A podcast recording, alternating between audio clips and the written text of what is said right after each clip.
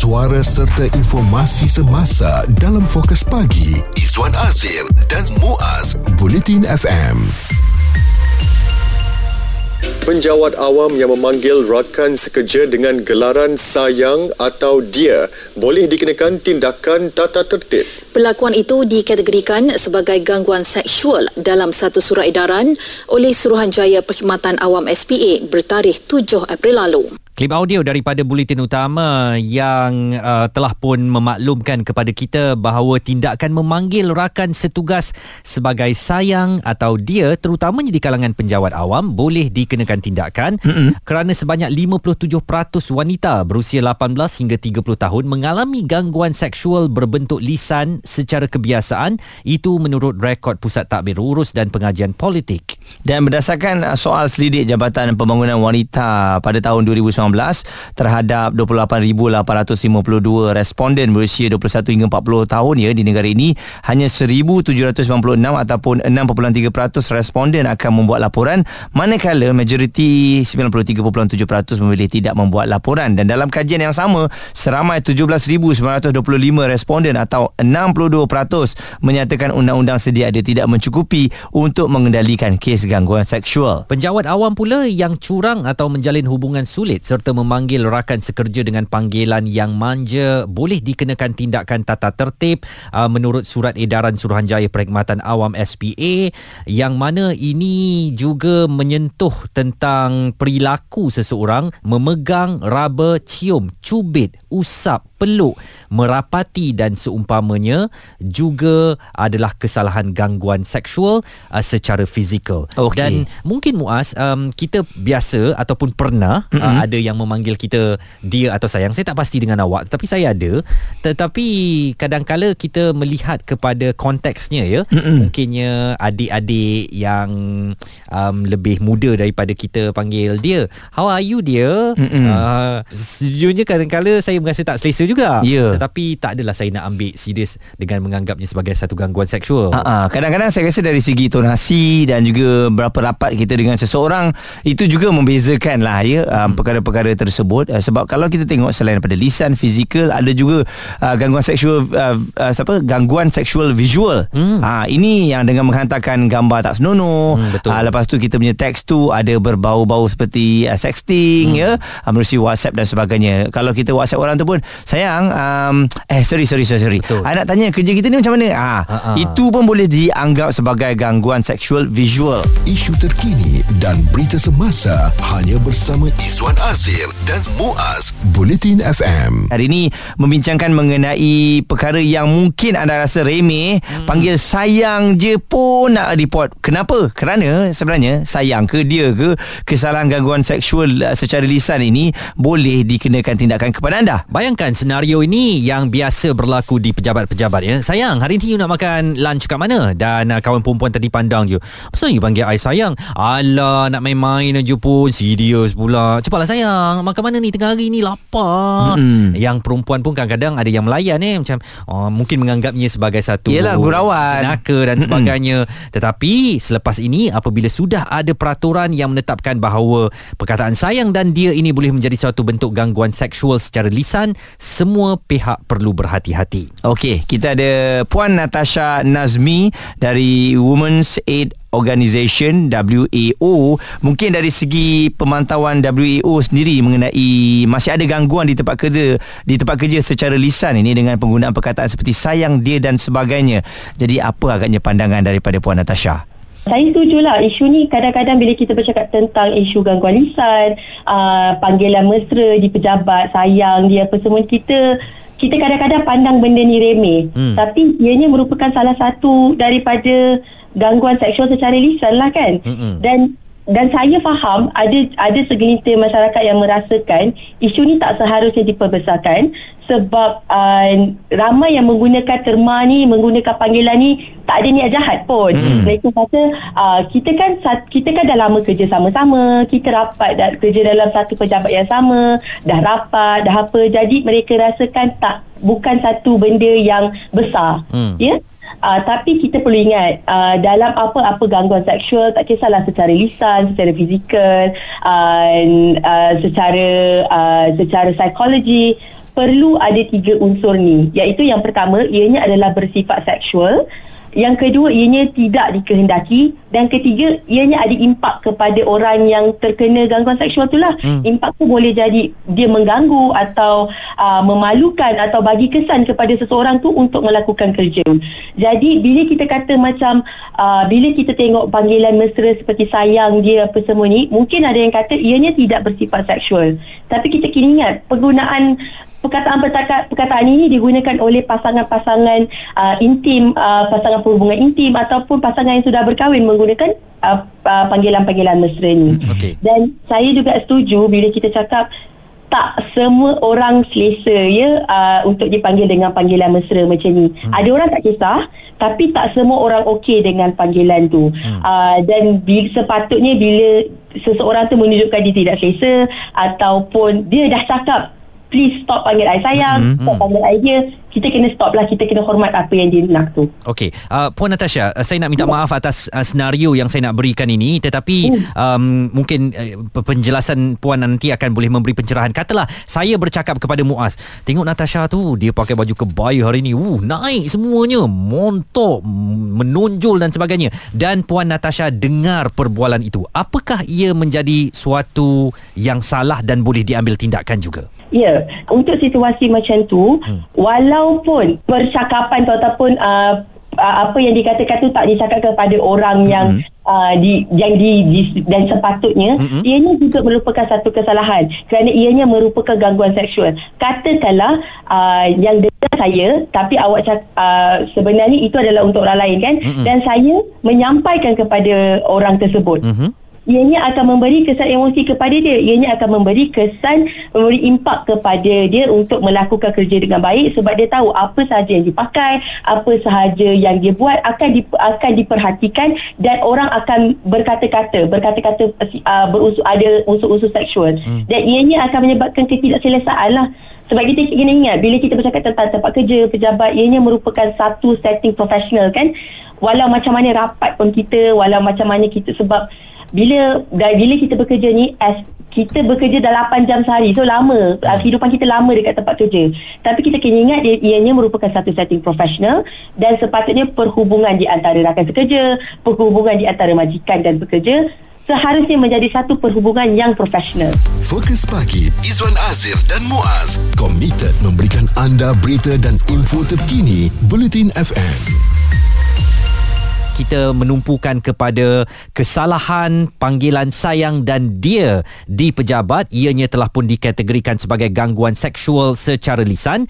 Kita masih lagi bersama dengan Puan Natasha Nazmi. Beliau adalah um, daripada Women's Aid Organisation uh, WAO Jadi puan mungkin uh, dari segi hukuman yang lebih berat dia ada dikenakan kepada mereka ni. Adakah uh, hukuman yang bagaimana bersesuaian? Mungkin kadang-kadang dari gurauan itu kalau tak selesa setelah berulang kali dikatakan jangan panggil saya tak selesa dan sebagainya tapi masih lagi dilakukan perkara yang sama wajarkah hukuman ini dikenakan kepada mereka Okey, bila kita bercakap tentang hukuman kan, kami percaya yang hukuman yang dilaksanakan kepada pelaku seharusnya mendidik dan hukuman tu perlu memastikan pelaku tidak mengulangi kesalahannya lagi lah.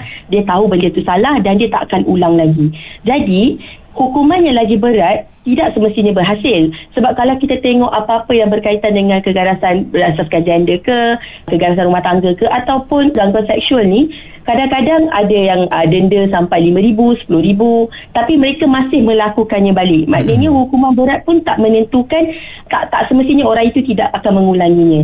Jadi bagi saya saya rasa hukuman yang paling sesuai adalah hukuman yang diberikan perlu setimpal dengan apa yang telah dilakukan dan perlu ada unsur mendidik tu. Jadi unsur mendidik tu boleh jadi kalau kalau kita tengok contoh macam di pejabat kerajaan, mereka ada tindakan tata tertib untuk mereka yang uh, membuat gangguan seksual. Dan seharusnya perlu ada juga unsur mendidik seperti perlunya uh, pelaku ini untuk menghadiri kaunseling ataupun terapi ataupun bengkel gangguan seksual bagi memastikan pelaku ini tidak mengulanginya. Sebab macam bila kita cakap tentang gangguan seksual secara lisan ni, kita tak perasan benda tu sebenarnya adalah gangguan seksual dan ada ramai yang tidak tahu sebenarnya ianya adalah gangguan seksual. Jadi awareness sangat penting lah bila berkaitan dengan perkara-perkara sebegini. Puan Natasha, saya tidak mahu bersikap uh, ataupun bersifat seksis tetapi uh, gangguan lisan ini juga ada berlaku di kalangan para wanita. Contohnya dilihat seorang lelaki isadonya badan dia tu. Ih, lepas tu maconya bulu-bulu dada tu boleh nampak halus je. Ish, ish, ish. Bagaimana? Apakah uh, hukuman sama juga uh, dikenakan uh, terhadap wanita? Ya, bagi saya hukuman yang sama perlu juga diberikan kepada wanita uh, hukuman yang setimpal juga sebab bila kita bercakap tentang gangguan seksual ni yang uh, lelaki dan perempuan juga kena benda yang sama. Mm-hmm. Terutamanya gangguan seksual secara lisan ni tanpa kita sedar ya. Tapi uh, yang banyak ke hadapan, yang banyak tampil ke hadapan, yang banyak melaporkan kes-kes gangguan seksual ni adalah wanita. wanita. Betul. Jadi mm-hmm. kita di samping memberikan hukuman yang setimpal kepada pelaku wanita, kita juga perlu uh, apa memastikan tak ada lagi stigma kepada lelaki untuk kehadapan.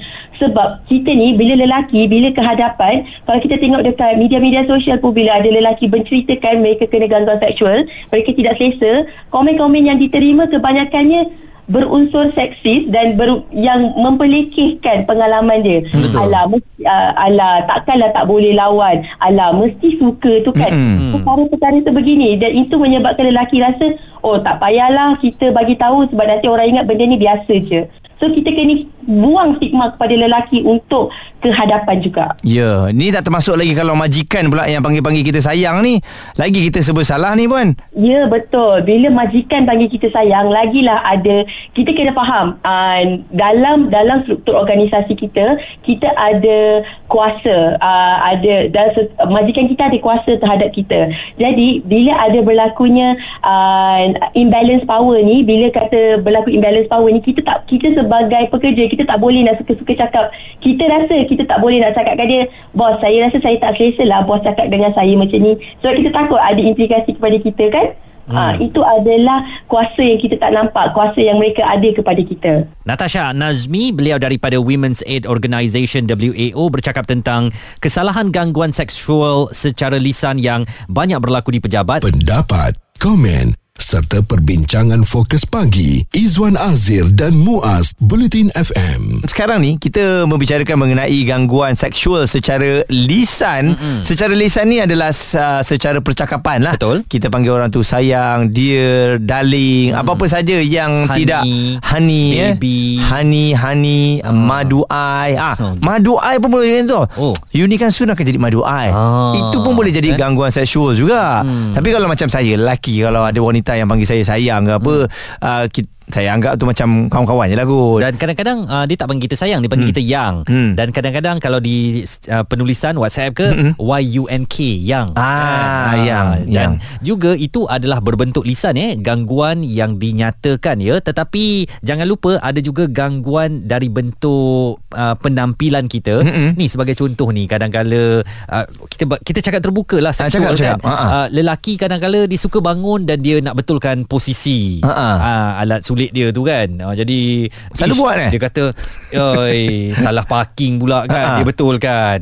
Yang perempuan pula kadang-kadang entah tak tak semena-mena je dia tarik tarik tali bra dia. Ha. bunyi macam tu kan. Jadi tindakan-tindakan begini kalau dilakukan secara sengaja atau Mm-mm. berterusan ia mungkin boleh jatuh dalam kategori gangguan seksual. Saya rasa gangguan seksual ataupun gangguan uh, secara lisan ni kalau mendatangkan ketidakselesaan hmm. kepada individu satu lagi. Betul katalah saya tengah ha. buat kerja tiba-tiba seorang gadis dekat depan tu asyik tarik tali bra tali bra, uh, bra dia je kan. Mm-hmm. Pap pap pap sikit-sikit dia tarik mm-hmm. tali tali bra dia kan mungkin saya merasakan tak apakah dia memberi isyarat kepada saya Ha-ha. kan betul ha. juga eh ha, tapi ialah um, terpulang kepada individu tu tu eh, kalau kita beranggapan uh, macam tak selesa kepada kita kita boleh membuat laporan dan mungkin saya rasa uh, hukuman yang pertama sekali pastinya lah dari segi teguran secara betul. lisan lah ya hmm. uh, dan kalau ianya berulang uh, hmm. benda ni kita kena kekang supaya ia tidak berulang-ulang lepas tu bila kena uh, apa teguran pula daripada bos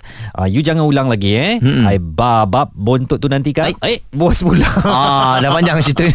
Oh, maksudnya bos pun sama juga. oh susah Ha, ni ya jadi Ah, benda ni- pindah, pindah syarikat je lah ya Saya rasa bagus bila ada akta ataupun dah dikeluarkan uh, satu notis begini hmm. supaya di pejabat awam contohnya uh, dah tahu dah uh, sejauh mana mereka boleh bergurau. Betul. Sebab kita kalau fikir-fikir kan lama di pejabat ni Mm-mm. 8 jam lah untuk orang yang betul-betul duduk di pejabat 8 jam Mm-mm. lama duduk kat rumah pun 6 jam. suasana pejabat itu sebenarnya harus profesional hmm. dan tidak diganggu dengan pelbagai bentuk perbualan atau apa juga tindakan seperti yang kami kongsikan tadi. Ini ada pandangan daripada seorang peguam Tuan uh, Alan Razak berkenaan isu ini. The term of endearment, which is sayang, is used in a context that leads to a feeling of discomfort by the employee. Sebab itulah bila dia rasa tak selesa dan itu mahkamah berpendapat ia terjumlah kepada gangguan seksual. Dan bukan sekadar itu sahaja. Dalam kes tu, terdapat juga insiden-insiden lain yang mahkamah berpendapat bahawa ia menyokong kepada position yang diambil daripada oleh company dalam membuang pekerja ni atas alasan gangguan seksual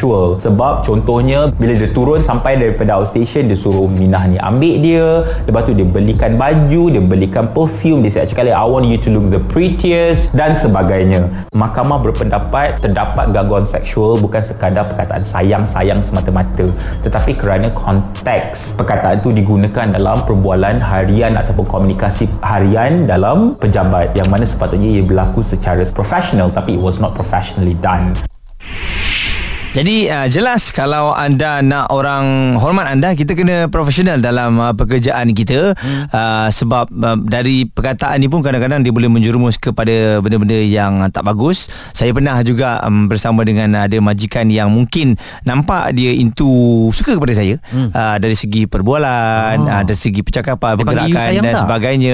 Dia tak panggil sayang lah tapi Dia? saya Baby? tak dia tak sempat panggil tapi nampak hmm. ya tapi Dia raba you ke? tak, dia tak raba. Hmm. Kalau dia raba saya buat report lah. Okey. Ya. Ha, jadi oleh kerana tu saya rasa bila dia macam tu kita jangan layan lah. Ah. Bila kita tak layan, saya rasa benda ni tak akan bergerak lah Betul. kan. Ah, ah. Jadi kalau bertepuk sebelah tangan tak jadi. Mm-mm. Dia bertepuk dua belah tangan baru ah, jadi. baru jadi. Ah, tetapi sekarang ni sesiapa yang bertepuk sebelah tangan pun perlu kita laporkan supaya tak melarat-larat Mm-mm. lagi uh, sehingga boleh mengakibatkan menjadi bertepuk kedua-dua tangan ya. Bincang, debat dan pendapat bersama personaliti TV dan radio. Izwan Azir dan Muaz Fokus Pagi di Bulletin FM.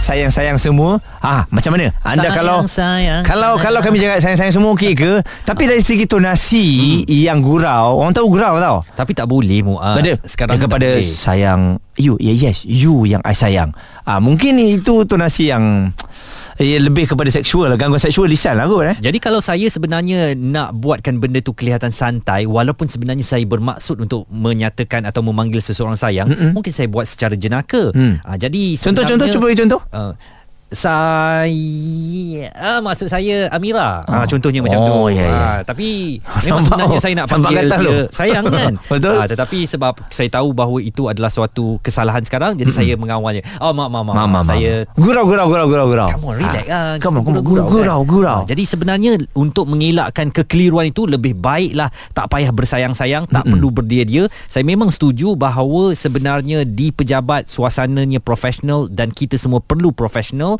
jadi tak perlu bersayang-sayang atau berdia-dia. Kami menerima beberapa uh, voice note daripada pendengar. Ini pandangan Azmin. Assalamualaikum uh, Nak bagi pendapat sikit So macam mana kalau Perempuan yang Pakai Contohlah pakai baju ketat kan Pakai kebaya Macam tadi disebutkan tadi tu Wanita tu sendiri Dah buat gangguan pada lelaki. Ha, Kalau lelaki punya gangguan Mungkin daripada lisan, pandangan. Jadi kalau perempuan tu sendiri Cara pemakaian dia tu sendiri Mengganggu orang lain.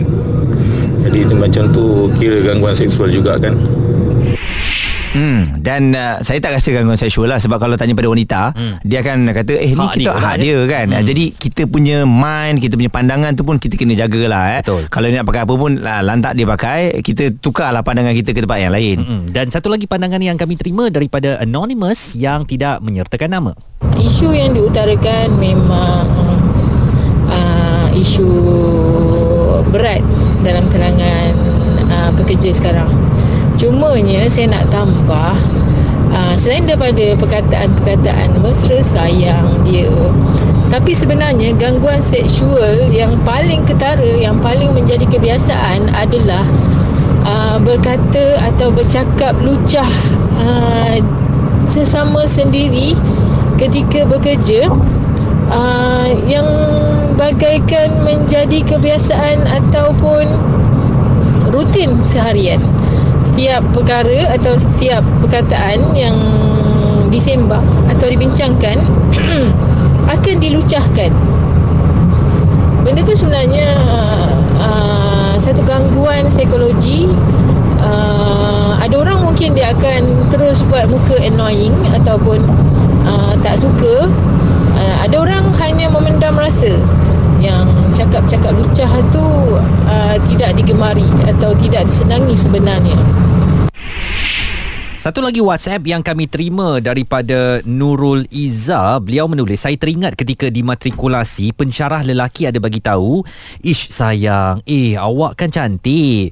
Uh, memanglah gurauan tapi sebenarnya ia dikeluarkan daripada buah fikiran. Saya selalu berburuk sangka jika lelaki kata begitu, ianya satu gangguan kepada saya. Okey dan uh, kita harapkan benda ni memang sangat jelas mengenai gangguan uh, secara lisan ni. Hmm. Uh, saya rasa semua dah tahu pun. Betul. Cumanya um, sama ada kita nak ambil tindakan seterusnya ataupun uh, tidak hmm. dan uh, adakah laporan kita tu dianggap laporan yang penting ataupun tidak eh. Hmm. Kadang-kadang saya pernah dengar cerita juga ada orang email kepada bos. Bos, saya tak selesa lah ada orang ni duk pandang-pandang saya. Betul. Uh, kita menyerahkan pejabat. Jadi bos nak ambil tindakan tu. Alah, benda-benda biasa takkan itu pun nak email. Hmm. Contohnya ataupun seterusnya dia terus uh, beri amaran lah kepada lelaki tersebut. Jadi kepada Encik Muaz, uh, Fasha, Syamil dan semua yang ada di dalam konti ni, panggilan saya ialah hmm. Abang Izwan hmm. atau Encik Izwan. Uh, kepada pekerja-pekerja di syarikat saya, Tuan Izwan. Wah. Ya, Mega Holding.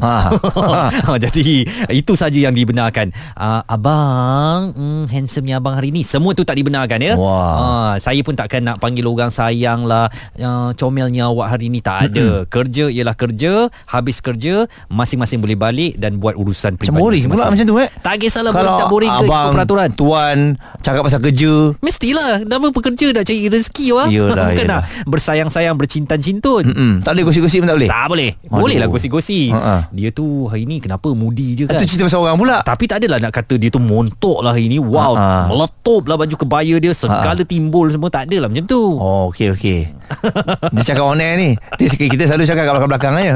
Bila cakap on air ni bunyi tegur tau Suara komuniti anda. Fokus pagi. Izwan Azir dan Muaz. Bulletin FM.